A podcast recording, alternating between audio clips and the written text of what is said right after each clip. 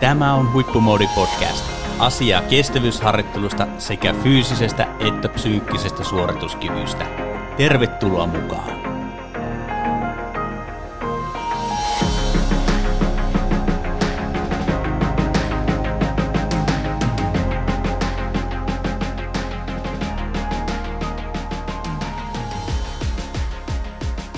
Tervetuloa Huippumoodi podcastin aalloille.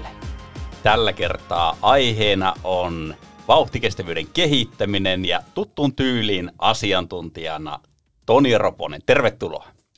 Kiitos, kiitos todella. Mahtava olla jälleen täällä mukana.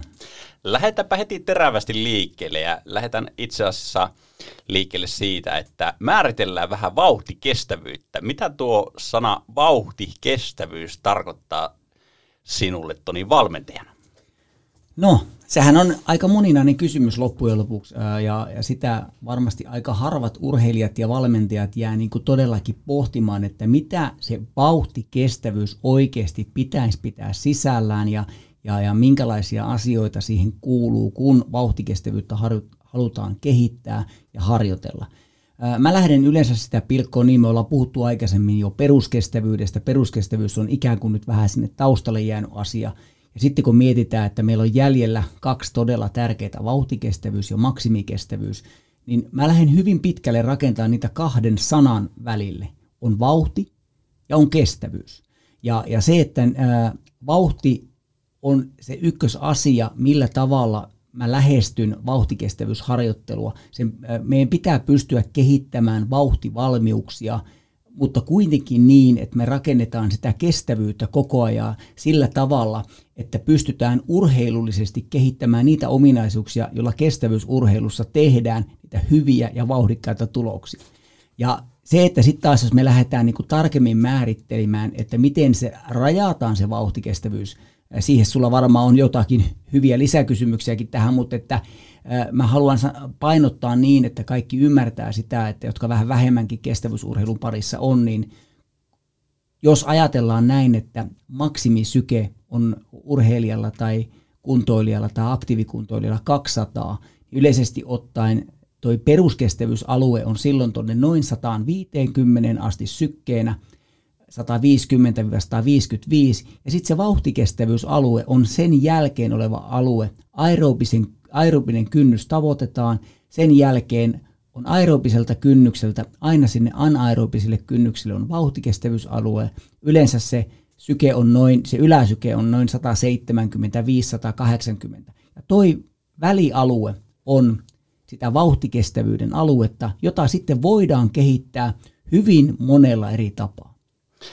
Ennen kuin mennään itse vauhtikestävyys kapasiteetin kehittämiseen, niin millaisia valmiuksia tarvitaan, jotta vauhtikestävyyttä voidaan harjoitella optimaalisesti? No joo, no mä oon tietysti monta kertaa puhunut siitä, että kaikki lähtee siitä, että on aerobiset valmiudet peruskestävyyden osalta sillä, sillä tasolla – että voidaan hyödyntää paremmin sitä vauhtikestävyyden ja maksimikestävyyden harjoittelua, josta puhutaan sitten myöhemmin, mutta jos nyt pureudutaan tähän vauhtikestävyyteen, niin se, että jos puhutaan ihan aloitteleva kuntoilija, joka ei ole oikeastaan liikkunut paljon yhtään, niin hänellähän on vaikeuksia olla sillä peruskestävyysalueella. Se menee hyvin helposti sinne vauhtikestävyysalueelle, niin sen takia se vaatii myöskin semmoista pitkäjännitteisyyttä.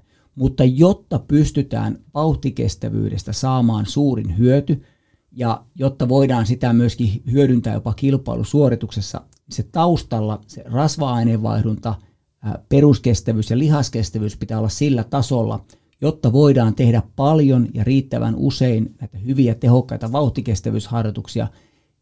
Ja tällä hyvällä peruskestävyydellä va, niin kuin va, tavallaan varmistetaan se, että se pysyy sillä vauhtikestävyysalueella. Vauhtikestävyysalueiden suurin haastehan on se, että urheilija ei malta pysyä koko harjoitusta tällä vauhtikestävyysalueella, vaan aina se rönsyilee ja mennään sinne liian kovaa ja silloin se ei kehitä optimaalisesti nimenomaan tuota vauhtikestävyysalueella. Kuinka paljon vauhtikestävyysharjoittelua ylipäätään harjoittelussa tulisi olla, kun puhutaan kestävyysliikunnasta? No, tässähän on hyvin niin kuin monenlaista näkö, näkökantaa. Ja nyt jos me puhutaan niin kuin kestävyysurheilusta, ajatellaan puhtaasti vaikka hiihtoa. hiihto on meille suomalaisille se kaikkein ehkä tunnetuin, niin siinä lajissahan nykyään kun lihaskestävyyden rooli on niin suuri, ja kun tehdään lihaskestävyysharjoittelua vaikka peruskestävyyden yläalueilla, niin sehän on lihastasollisesti vauhtikestävyysharjoittelua. Ja sen takia ei voi ihan yksiselitteisesti ajatella vain sykealueittain sitä, että kuinka paljon ollaan te- tehdään vauhtikestävyyttä, vaan osa tästä peruskestävyysharjoittelustakin ikään kuin lasketaan vauhtikestävyysharjoittelussa. Ja, ja se, että prosentuaalisesti sitä vauhtikestävyysharjoittelua varmasti on se noin 7-15 prosenttia kokonaisharjoittelusta, riippuen hyvin pitkälle siitä, että minkä tasoisesta urheilijasta on kysymys, kuinka kokeneesta urheilijasta on kysymys ja millä tavalla sitä harjoittelua muuten rakennetaan. No tuossa kävitkin jo läpi sitä, että mitä se vauhtikestävyysalue tarkoittaa. Onko Suomessa versus muualla maailmalla vauhtikestävyyden käsite tai määritelmä samankaltainen vai ajatellaanko vauhtikestävyyttä eri tavalla eri puolilla maailmaa? No vauhtikestävyydestähän ajatellaan niin kuin oikeastaan kaikkialla ja voi sanoa, että jopa Suomen sisälläkin niin kuin valmentajat saattaa niin kuin määrittää sen vauhtikestävyysharjoittelun niin kuin vähän eri tavalla ja, ja siinä on paljon semmoisia tulkintaristiriitoja sen suhteen, että millä tavalla sitä vauhtikestävyysharjoittelua kannattaa ja pitäisi toteuttaa. Tyypillisesti kuitenkin Suomessa se on selvästi aerobisen kynnyksen ja anaerobisen kynnyksen välillä tapahtuvaa harjoittelua ja, ja kaikki muu on sitten jotakin muuta. Ja, ja tota, sitten taas vastaavasti niin aerobista kynnystähän ei hirveän monessa muussa maassa sillä tavalla eteksi tunnusteta, vaan, vaan se vauhtikestävyys on tietyllä tavalla vähän niin kuin häilyvä ja, ja hyvin pitkälle tehdään tämmöisiä niin kuin myöskin nousevaa tehoisia vauhtikestävyysharjoituksia, jotka sitten loppujen lopuksi päättyy, päättyy selkeästi yli vauhtikestävyyskynnyksen. Sitten taas, jos puhutaan niin saksalaisesta koulukunnasta, saksalaiset tekee todella paljon vauhtikestävyysharjoittelua niin, että pyritään aina olemaan tuon anaerobisen kynnyksen alapuolella – mutta tehdään sitä vauhtikestävyysharjoittelua niin todella paljon enemmän ja vielä intervalliluontoisesti, mitä, mitä monessa muussa maassa. Sitten taas, jos me mietitään, äh, mietitään äh, juoksua, juoksussa kuitenkin juoksun taloudellisuus ja tekniset valmiudet kehittyy huomattavasti paremmin tällaisella ala, va, niin ala-VK-alueella olevalla harjoittelulla ja sen takia tota, PK-harjoittelua tehdään vähän erityyppisesti, koska tavallaan se juoksun taloudellisuus – ja tekniikka on paljon helpompi saavutettavissa, kun juostaa vähän reippaampaa helpommissa maastoissa ja sen takia äh, aika paljon juoksijat tekee semmoisia pitkiä tasavauhtisia ihan, ihan, että jotta pystytään ylläpitämään sitä hyvää tekniikkaa juoksussa. Ja sen takia esimerkiksi juoksijoilla niin kun todella rauhalliset pitkät juoksut on tietyllä tavalla vähän haasteellisia sen tekniikan kannalta. Ja tässä valmentajat sitten käyttääkin erilaisia, erilaisia menetelmiä sen suuntaan muun muassa Ingebrigtsenit on hyvä esimerkki siitä, jotka on maailman parhaita tonni 500 esimerkiksi ja jopa viittä tonnia tietysti ovat huikeita tuloksia tehneet, niin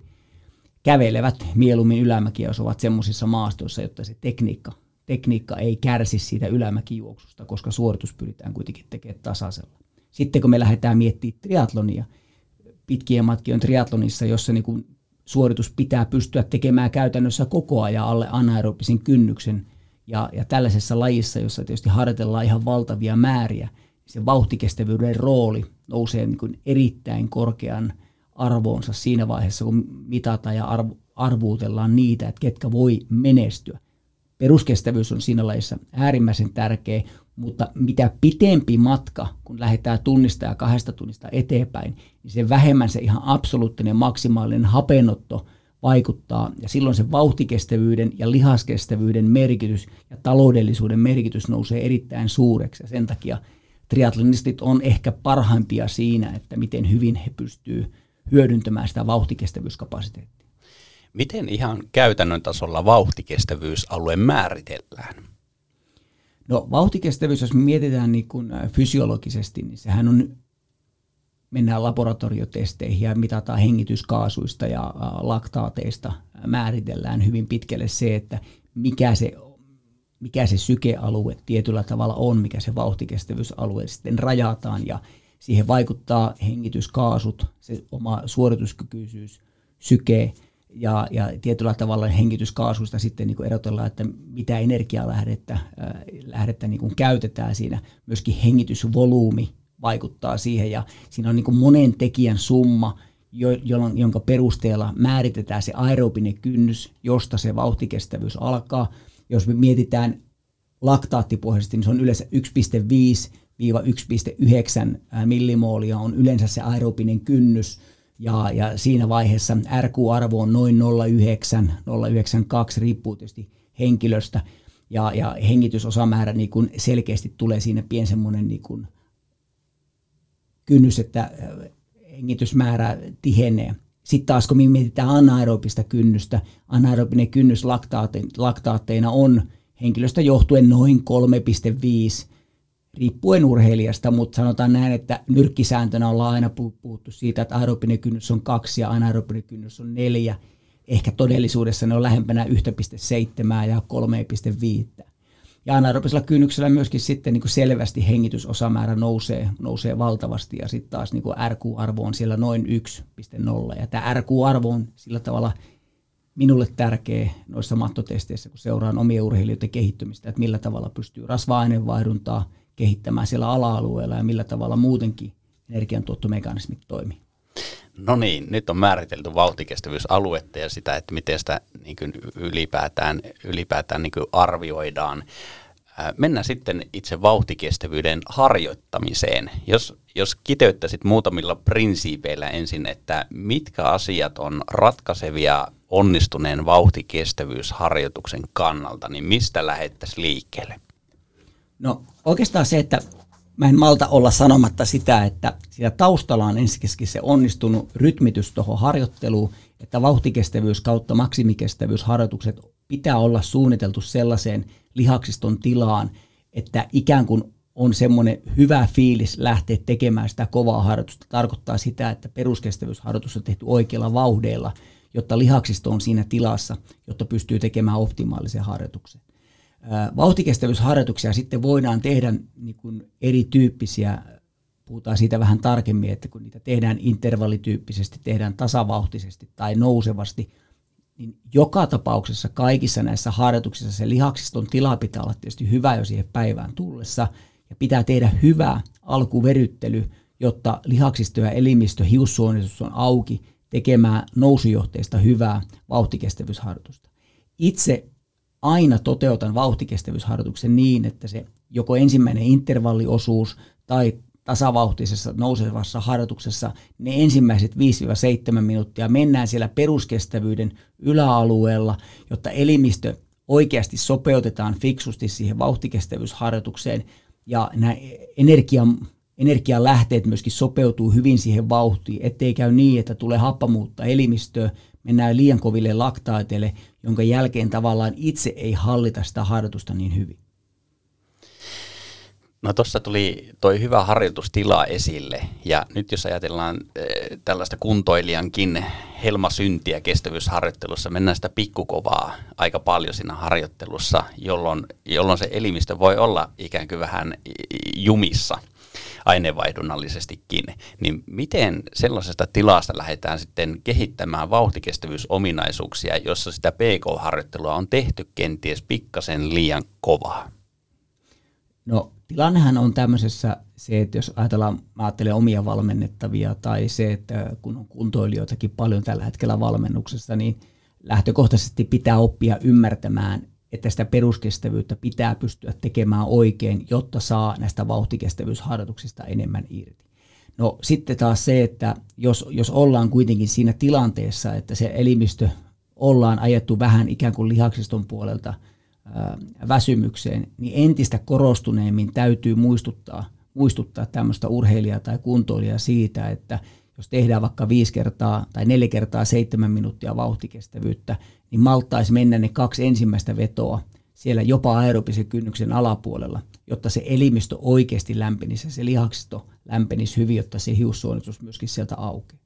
Mutta että aika pitkän uran on tässä valmentajana tehnyt ja 30 vuoden aikana tavannut erityyppisiä urheilijoita ja kyllähän se niin silmämääräisesti näkee aika selkeästi, että vauhtikestävyys kautta maksimikestävyys harjoituksissa, jos on ongelmia siinä toteuttamisessa, niin yleensä ne ongelmat juurtuu ja, ja liittyy siihen huonosti toteutettu peruskestävyysharjoittelu, jonka jälkeen lihaksisto on niin väsynyt toteuttamaan optimaalisesti ja hyvin sitä kovempaa harjoittelua. Toki sitten on muistettava se, että kun riittävän lahjakas urheilija tekee pitkään joitakin asioita, vaikka hän tekisi aavistuksen verran niitä väärin, niin elimistö myöskin tietyllä tavalla tottuu siihen. Mutta ongelmana siinä on se, että ei pystytä kehittymään niille uusille tasoille, jos ei niitä asioita te- tehdä ja toteuteta oikein. No mitkä olisi noita tavallaan tasotestejä, miten kuntoilija esimerkiksi, jolla ei ole käytössä labratestejä, niin miten hän voi arvioida sitä, että vauhtikestävyysharjoitukset on ollut tuottavia?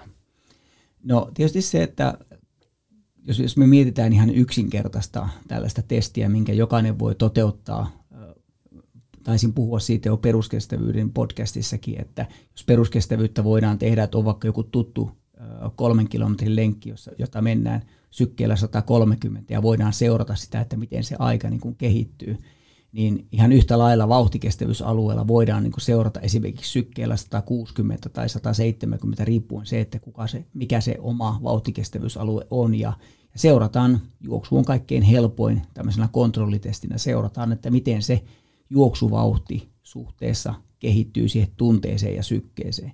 Ja aina on muistettava myöskin arvioida sitä, että sykkeen lisäksi, että mikä se oma helppous ja tunne siinä juoksussa on ja, ja yleensä kun tehdään tämmöisiä kontrollitestejä sitten niin kuin kuntoilija tai huippuurheilija, niin se pitäisi olla hyvin samanlaisessa tilassa, että, että miten on kaksi-kolme edellistä päivää harjoitellut ja missä vaiheessa päivää tämä toteutetaan, niin se antaa aina tarkemman tiedon siitä, että missä tilassa ollaan. Toki sitten kun on valveutuneempia urheilijoita ja enemmän harjoitelleita urheilijoita, niin käytetään tietysti sy- sykemittarin lisäksi myöskin laktaatteja ja, ja oman valmentajan arvioi siinä vieressä, että miltä tilanne näyttää. No niin, mennään sitten niihin vauhtikestävyysharjoituksiin. Minkälaisia vauhtikestävyysharjoitteita hyödynnät omassa valmennuksessa kuntoilijoiden tai sitten huippuurheilijoiden osalta? No, pyrin käyttämään hyvin erityyppisiä. Mulla on tietty perussapluuna ja sen, sen lisäksi äh, vauhtikestävyysharjoituksia toteutan hyvin monenlaisella tavalla just sen takia, että se rikkoo myöskin sitä rytmiä ja urheilijan pitää oppia tunnistamaan erilaisia vauhteja. Urheilijan pitää ymmärtää, että mitä yksittäisellä harjoituksella ajetaan takaa. Ja mä kerron semmoisen hyvän esimerkin siitä, että mä käytän paljon esimerkiksi sitä, että on neljä kertaa kahdeksan minuuttia vauhtikestävyyttä viiden minuutin palautuksella, jossa se ensimmäinen kahdeksan minuutin veto aloitetaan sieltä peruskestävyydestä ja noustaan pikkuhiljaa sille aerobisen kynnyksen yläpuolella. Ja jokainen veto on aavistuksen verran aina kovempi ja viimeisellä sitten lähestytään sitä anaerobista kynnystä. Mutta sitten taas sen harjoituksen voi toteuttaa aivan hyvin myöskin toisinpäin, että on kahdeksan kertaa neljä minuuttia, jossa, jossa palautus on aavistuksen verran lyhyempi, se riittää jopa 3-4 minuutin palautus. Mä haen yleensäkin palautuksilla aika hyvää, selkeää optimoitua palautusta, en niinkään sitä. Aika monet tekee kahden minuutin palautuksella. Mä oon käyttänyt niitä 2000-luvun alussa ja on todennut, että kun vauhtia kehitetään, niin mä haluan nimenomaan keskittyä sen vauhdin kehittämiseen ja silloin mulla palautusajat on vähän yleensä pitempiä kuin muilla, muilla valmentajilla. Mutta se, että kaksi erityyppistä harjoitusta, neljä kertaa kahdeksan minuuttia, jossa vauhti on koko ajan aavistuksen verran pienempi, kevyempi, mutta että äh, saadaan vähän sitä jaksamista siihen ja joudutaan sen viimeisen neljän minuutin aikana olemaan jo tavallaan hapeottoakin vähän kehitetään. Myöskin vauhtikestävyysharjoituksessa kehitetään vähän hapenoton aluetta. Mutta sitten taas kun mennään kahdeksan kertaa neljä minuuttia, niin optimoidusti kehitetään sitä helppoa, vauhdikasta juoksua tai rullahiihtoa niin, että hengityksen puolelta ei jouduta oikeastaan koville ollenkaan – ja maitohappopitoisuus pysyy helpommin siellä alha, alhaisella tasolla, vaikka mennään aavistuksen verran kovemmalla vauhdilla. Ja tämä on hyvä, semmoinen niin kuin, hyvä selkeä esimerkki siitä, että miten erityyppisen VK-harjoituksen voi intervallilla tehdä, vaikka numerot on samat. Sitten käytän paljon sitä, että mennään 5 kertaa 10 minuuttia tai mennään 10 kertaa 2 minuuttia. Ja silloin kun tehdään 10 kertaa 2 minuuttia kahden minuutin palautuksella, niin siellä entisestään korostetaan sitä vauhdin merkitystä mutta silloin mä peilaan paljon siitä, että mitä sillä viikolla muuta tehdään ja minkä tyyppisen kovan harjoituksen urheilija pystyy optimoidusti siihen paikkaan tekemään. Eli jos otetaan esimerkki näin, että, että haluan teettää vauhtikestävyysharjoituksen tuohon paikkaan, mutta että urheilija voi olla lihaksistoltaan väsynyt, mutta on kuitenkin helppo lähteä toteuttaa 10 tai 15 kertaa kaksi minuuttia kahden minuutin palautuksella, kunhan vaan urheilija ymmärtää, että se kahden minuutin veto ei saa tuntua lähellekään niin kovalta kuin viiden minuutin veto, mutta vauhti on kuitenkin aika hyvää ja kehitetään hyviä vauhtikestävyysominaisuuksia. Ja näitä mä oon niin urani niin valmentajana tietysti päässyt huippuurheilijoiden kanssa toteuttamaan ja testaamaan. Ja enemmän siinä on se valmentajan ymmärrys siitä, että näitä vauhtikestävyysintervalleja voidaan toteuttaa hyvin monella eri, eri tapaa, kunhan vaan itselleen pystyy se, selkeästi perustelemaan sen, että minkä takia mitäkin harjoitusta tekee. Ja tämä nyt on pelkästään sitten intervallijuttu. Sitten se, että kun puhutaan pitemmistä VK-harjoituksista, niin se on sitten jo oma maailmassa. No jos ajatellaan niin, että vauhtikestävyys on ikään kuin peruskestävyyden ja maksimikestävyyden puristuksissa siinä niin kuin välissä, niin mitä oikein tehty vauhtikestävyysharjoittelu aiheuttaa peruskestävyysalueelle ja miten se vaikuttaa taas maksimikestävyysalueeseen? No ylipäätänsä niin kuin kaikkien näiden alueiden järkevä ja optimaalinen rytmittäminen tukee, tukee toisiaan koko ajan.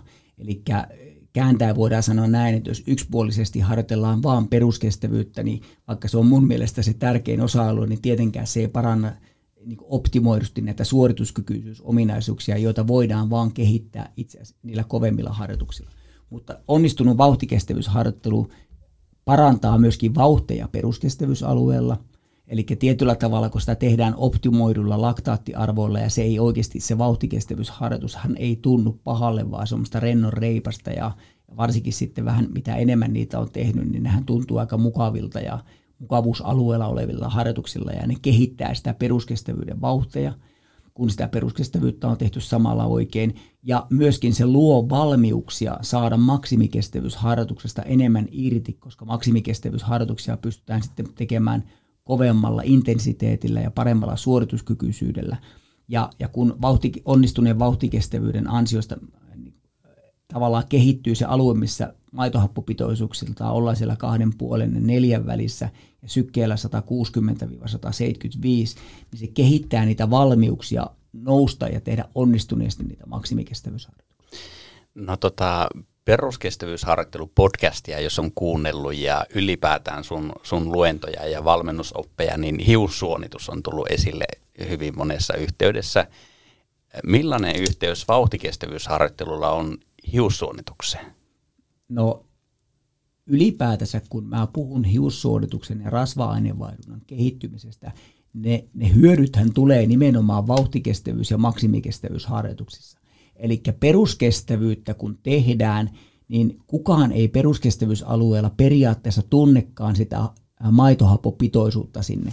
Mutta on oleellista tehdä niitä oikein, jotta sitä hiussuonitusta lisääntyy sinne valtavasti, niitä, varsinkin sen hiussuoniston hyödyntäminen ja sitä kautta rasva-aineenvaihdunnan kapasiteetin parantaminen tapahtuu siellä – mutta ne hyödyt tulee nimenomaan täällä vauhtikestävyys- ja anaerobisella kynnyksellä, jossa tarvitaan niitä hiussuonia enemmän lihaksistossa, tarvitaan sitä happea sinne lihaksistossa, jotta se suorituskykyisyys pysyy riittävällä tasolla. Rautalankamallillahan se tarkoittaa sitä, että mitä huonompi se hiussuonitus ja rasva-ainevaihdunta ja kyky tuoda sitä happea sinne lihaksistoon, niin sehän kangistaa. Ja niin käy Lasse sulle ja mulle, että sillä vauhtikestävyysalueella me kangistutaan huomattavasti nopeammin kuin semmoinen, joka on optimoidusti sitä tehnyt. Ja se on nimenomaan niin, niin kuin mä ehkä mainitsin peruskestävyysharjoittelu podcastissa, että vaikka mä paasaan siitä peruskestävyydestä, niin mä paasaan nimenomaan siitä sen takia, jotta voidaan tehdä onnistuneita vauhtikestävyysharjoituksia niin, että niitä voidaan toistaa mahdollisimman usein, jotta urheilija myöskin palautuu niistä hyvin nyt on tarkasteltu vauhtikestävyyttä peruskestävyysalueen ja maksimikestävyysalueen näkökulmasta, mutta jos hypätään vielä kestävyysalueiden ulkopuolelle, boksin ulkopuolelle, otetaan lihaskuntoharjoittelu ja hermostollinen harjoittelu ylipäätään. Otetaan e, voimaharjoittelu aluksi vaikka ja mietitään, että miten voimaharjoittelu ja vauhtikestävyysharjoittelu tulisi yhdistää toisiinsa.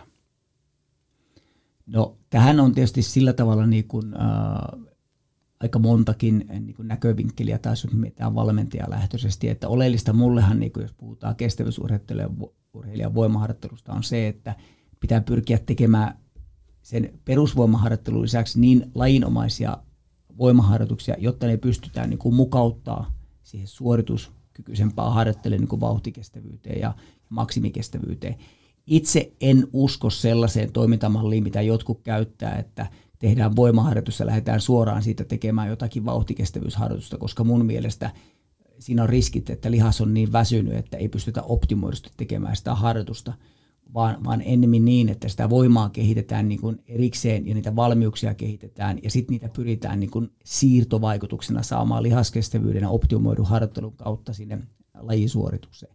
Eli enemmänkin niin kuin mulla on se, että mä mä ajattelen näin, että sehän on se meidän ainoa syy tehdä hyvää voimaharjoittelua kestävyysurheilijana, jotta me saadaan siirtovaikutuksena se siihen lajinomaisuuteen. Minkään muun takiahan voimaharjoittelua ei kannata tehdä, kuin että se hyödyntäisi sitä kestävyyssuoritusta. Mutta, mutta se, että mä en yhdistä kuitenkaan voimaharjoituksia ja kovempia harjoituksia esimerkiksi samalle päivälle, samalle päivälle enkä myöskään niin, että ne olisi niin kuin, aamupäivän aikana peräkkäin sen takia, että tulisi tämä siirtovaikutus. No entä sitten nopeusharjoittelu ja vauhtikestävyysharjoittelu? Miten, miten ne toimii toistensa kanssa kimpassa? No nehän toimii sillä tavalla, että täytyy muistaa se, että niin kun, nopeusharjoittelussahan, jos mietitään vauhtikestävyysharjoittelua, jossa ei saa mennä liian kovaa, niin silloinhan niin kun, siinähän saadaan niin elimistö todella hyvin auki ja monesti pystytään, niin kun, varsinkin kestävyysurheilijat pystyy tekemään todella niin kun, hyviä – nopeusharjoituksia jopa saman harjoituksen sisällä, koska, koska se, jos tehdään vaikka lajinomaisesti jotakin rullahiihtoa ja vauhtikestävyyttä, niin sinne pystytään sisällyttämään myöskin absoluuttisia nopeusvetoja, koska se lihaksisto on niin hyvin auki, mutta se ei ole kuitenkaan väsynyt, koska ei, ole mennä, maito, ei mennä maitohapopitoisuudella liian korkealle. Eli sen takia niin nopeuden, lajinomaisen nopeuden ja vauhtikestävyyden yhdistäminen yhdessä harjoituksessakin onnistuu hyvin. No, jos ajatellaan, että joku, jo, joku juuri on tätä podcastia kuunnellessaan vauhtikestävyysharjoitusta tekemässä, niin tota, minkälaisia tipsejä antaisit se oikeaoppisen yksittäisen vauhtikestävyysharjoituksen toteuttamiseen? No, no oleellista, me ollaan nyt puhuttu tässä vaiheessa vain intervalliluontoisesta vauhtikestävyysharjoittelusta ja otetaan sitten vielä erikseen se, että mitä tarkoittaa tasavauhtinen, mutta että oleellista vauhtikestävyysharjoittelussa on mun mielestä se, että jokaista vauhtikestävyysharjoittelua, vauhtikestävyysharjoitusta ennen pitää olla semmoisessa tilassa, että on into ja hyvä fiilis lähteä siihen, että ei olla väsytetty jollain todella kovalla voimaharjoituksella tai jollakin ylipitkällä harjoituksella, jossa energia tosi, tosi vähissä. Että ollaan valmiita siihen vauhtikestävyysharjoitukseen. Itse toteutan aina nousujohteisesti, eli, eli pyrin siihen, että ensimmäinen veto on aina alkaa sieltä peruskestävyysalueelta, ollaan niin kuin selvästi niin kuin hyvän olon tunteen alueella, jotta saadaan koneet käyntiin, energiatasapaino on hyvä, lihaksisto, lihaksisto lämpenee, jonka jälkeen missään vaiheessa se maitohappopitoisuus ei nouse hallitsemattomasti liian korkeaksi, vaan urheilija – tai kuntoilija pystyy itse koko ajan hallitsemaan sitä. Ja, ja sen takia niin kun, tämmöiset intervalliharjoitukset on mun mielestä optimaalisia tähän. Jos oot vähän tehnyt vauhtikestävyysharjoituksia, niin silloin tämmöiset kahden, kolmen minuutin vedot on vähän haasteellisia, koska ne yleensä suurin osa tekee ne liian kovilla vauhdeilla. Ja sen takia tämmöisiä lyhyitä 10 kertaa kolme minuuttia – oleva VK-harjoitus, niin toteutan vasta niin kuin vähän valveutuneemmilla urheilijoilla, jotka ymmärtää, että, että se tuntuu todella helpolta se vauhtikestävyysharjoitus ja ei saa kiristää liikaa sitä vauhtia. Eli kun on vetopituus on yli kuusi minuuttia, niin silloin on turvallisempaa tehdä näitä vauhtikestävyysharjoituksia. Se, mistä me ei olla vielä puhuttu, on nämä tasavauhtiset, jotka voi olla kuntoilijasta urheilijaa 15 minuutista aina sinne tuntiin kestäviä tasavauhtisia vauhtikestävyysharjoituksia, niin niissähän on myöskin sitten oleellista se ja, ja erittäin tärkeää, että niitäkään ei lähdetä toteuttaa liian kovalla vauhdilla, jotta se suorituskykyisyys ja, ja tekniikka, taloudellisuus kehittyisi mahdollisimman optimaalisesti. Et näissä valitettavasti monet tekee niitä virheitä, että jos on vaikka puolen tunnin vauhtikestävyysharjoitus, että ensimmäinen kolme neljä minuuttia juostaan tai hiihetään vähän liian kovaa, sykkeet nousee liian korkealle ja sen jälkeen lähdetään hidastamaan sitä vauhtia. Ja näissäkin mä toteutan sitä, että ensimmäinen 5, 6, 7 minuuttia mennään selkeästi peruskestävyysalueen yläpuolella, jotta nähdään, että kuinka kovalla vauhdilla tänään itse asiassa pystytään menemään ja sitten vähän kiristetään vauhtia. Ja ennemmin niin, että vaikka siellä ensimmäisen, tai ensimmäisen 20 minuutin jälkeen pystytäänkin vaikka vähän kiristämään sitä vauhtia ja silti pysytään hyvin siellä vauhtikestävyysalueella. Et nämä on niin kuin vauhtikestävyysharjoittelun suurimmat ongelmakohdat, harjoitusten alut, kun ollaan vielä freesejä, tuntuu hyvältä. Mä oon korostanut sitä, että lihaksisto on hyvä olla hyvässä tilassa, että vedetään se ensimmäinen veto liian kovaa tai tasavauhtisessa ensimmäinen kolme neljä minuuttia liian kovaa. Se rikkoo sitä tavoitetta sen harjoituksen sisällä. Hyvä vauhtikestävyysharjoitus rakentuu siitä, että tehdään hyvä peruskestävyyslämmittely siihen alle ja ensimmäiset vedot tai e, vauhtikestävyysosion alku aloitetaan sieltä peruskestävyyden yläalueelta. Millaiseen tunteeseen oikein tehty vauhtikestävyysharjoitus pitäisi päättää ja miten itse sen työvaiheen jälkeen tehdään loppujäähdyttely? No nyt mä haluan sillä tavalla, että nyt kun herkällä korvalla kuunnellaan näitä, eli joskus painotan sanaa joskus, vauhtikestävyysharjoitus voi päättyä siihen, että nostetaan selkeästi sitä vauhtia viimeisessä vedossa ja kun ollaan hallitusti tehty se harjoitus, niin nähdään, että mikä se lihaksiston tila on, kun mennään jopa anaerobisen kynnyksen yläpuolelle. Joskus pitkä tasavauhtinenkin voidaan tehdä niin, että se loppu 5 minuuttia, 6 minuuttia kiristetään sitä vauhtia ja, ja tavallaan nähdään hallitusti se, että mikä se tämän päivän fiilis ja kunto oikeasti on. Mutta että nyt on muistettava, että näin ei voi tehdä aina, koska silloin se harjoituksen rakenne muodostuu aivan liian kovaksi. Että pääsääntöisesti vauhtikestävyysharjoitukset pitää pystyä tekemään niin hallitusti, että ei mennä sen anaerobisen kynnyksen yli, pysytään oikealla millimoolitasoilla, jolloin on erittäin hyvä tunne siitä harjoituksesta, palaudutaan tosi nopeasti ja, ja on semmoinen fiilis, että kohta, kohta pääsee tekemään jo seuraavaa kovaa harjoitusta. Ja, ja, ja sen takia niin kun välillä niitä tehdään kovempina, mutta se on valmentajan ja urheilijan tunnistettava tai kuntoilijan tunnistettava, että milloin niitä kannattaa tehdä ei kannata. Sitten kun puhutaan loppujäähdyttelystä, niin liian useasti nähdään kovan harjoituksen jälkeen, että loppuveryttely on 10-15 minuuttia. Jollakin aloittelevalla kuntoilijalla se voi olla riittävä, kun niitä harjoituskertoja tulee vähän ja se maitohappo sitten loppujen lopuksi pilkkoutuu siellä seuraavien päivien aikana, kun harjoituksia on vähän ja ei ole murhetta siitä, että se maitohappo jäisi loppuelämäksi sinne lihaksistoon pyörimään. Mutta mitä enemmän harjoitellaan, sen tärkeämpi on riittävästi pitentää sitä loppuveryttelyä. Ja varsinkin tuossa 2000-luvun puolessa välissä 2010-luvulla tehtiin todella paljon mittauksia, maitohappomittauksia siitä, että kuinka paljon se maitohappopitoisuus kovaharjoituksen jälkeen on 10 minuutin, 15, 20, 25 minuutin kohdalla. Ja kyllä siinä valtava ero on, että jos loppuverittely on 15 minuuttia tai että jos loppuverittely on 25-30 minuuttia. Että kyllä kaikki tavoitteelliset urheilijat varmasti pyrkii tekemään lähes puolen tunnin loppuverittelyn kaikkien vauhtikestävyys- ja maksimikestävyysharjoituksien jälkeen. No lajivalinta vauhtikestävyysharjoitukseen, jos puhutaan ihan kuntoilijasta, joka on tämmöinen kestävyysliikunnan sekakäyttäjä, että harjoittelee ehkä moni, monia eri lajeja. Millä lajilla vauhtikestävyys kannattaa tehdä? Ja, ja sama, sama ehkä myöskin urheilijan näkökulmasta, että onko lajilla väliä, millä lajilla toteutetaan vauhtikestävyyttä? No mulla on sillä tavalla lähtökohta, jos, mä, jos puhun, puhutaan nyt eka vaikka hiihtäjistä, jotka tavoitteellisesti on, haluaa niin kehittää omia valmiuksia hiihteen, oli sitten kuntoilija tai urheilija, niin kovat harjoitukset olisi hyvä tehdä mahdollisimman lajinomaisesti, jos se on vaan mahdollista, plus juosten. Juoksu on aina todella tärkeä osa vauhtikestävyysharjoittelua, vaikka olisi ihan absoluuttinen huippuurheilija hiihdossa. Mutta sitten, sitten taas se, että ää, mä en suosi pyörää, enkä mä suosi itse täydyt omalta kannalta tai jotakin uintia tai soutua melontaa, että tehtäisiin tämmöisellä niin kuin selkeästi lihaspainotteisesti näitä vauhtikestävyysharjoituksia, koska nimenomaan tämä aineenvaihdollinen puoli on, on se tärkeämpi. Ja, ja sen takia, jos harrastaa tai juoksu kautta hiihto on se tavoite, niin pyrkisin tekemään hiihtämällä, rullahiihtäen tai juoksemalla ja välillä sauvarinteena.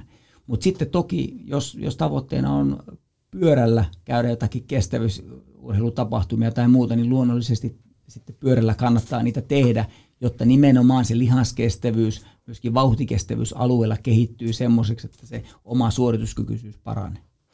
Jos käännetään vielä tämmöiseen niin kuntoilijan näkökulmaan, ajatellaan, ajatellaan tällaista niin kuin arkista tilannetta, että, että ollaan vähän telakalla esimerkiksi se, että akillesjänteet on kipeänä juoksijalla ja ei pysty tekemään juoksemalla vauhtikestävyysharjoitusta, mutta haluaisi tai pystyisi e-, esimerkiksi tekemään vaikka soutuerkolla tai skierkolla, niin minkälaisia hyötyjä tämä kuntoilija voisi saada soutu- tai skierkolla tehdystä vauhtikestävyysharjoituksesta – suhteessa siihen päälajiin, eli juoksuun?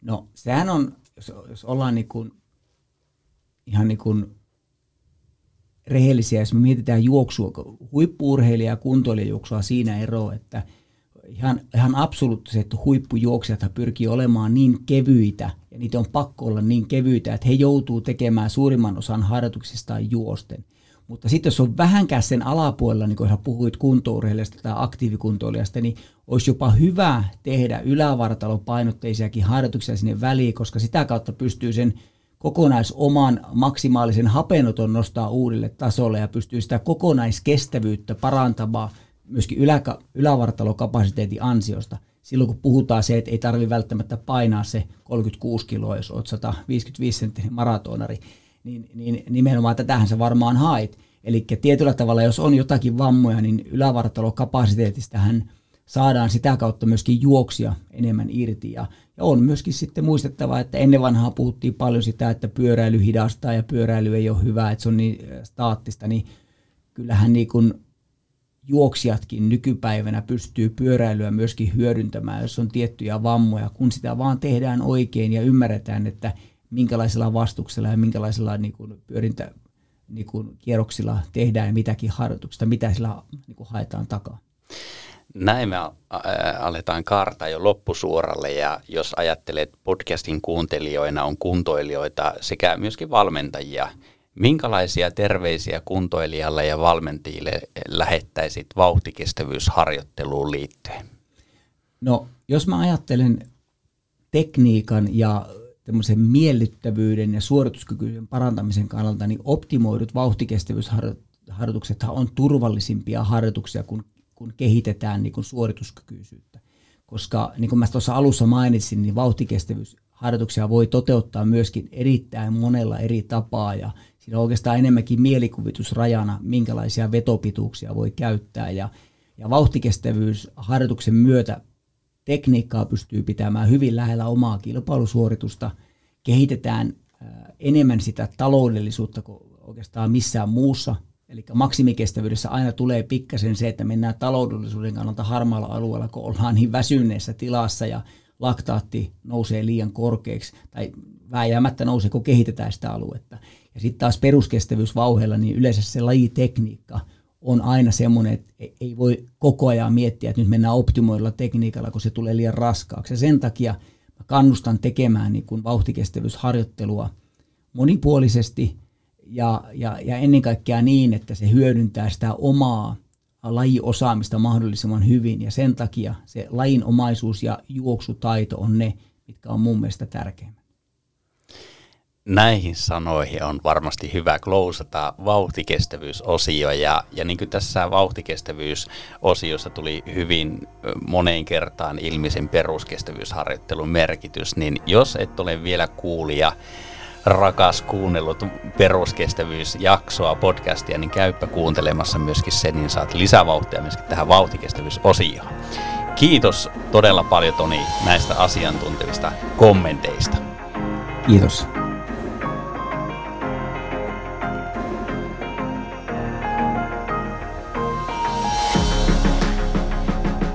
Olethan tilannut jo huippumoodi uutiskirjeen. Jos et, niin käy tilaamassa uutiskirje osoitteessa huippumoodi.fi ja saat suoraan sähköpostiisi kestävyysharjoitteluaiheesta sisältöä.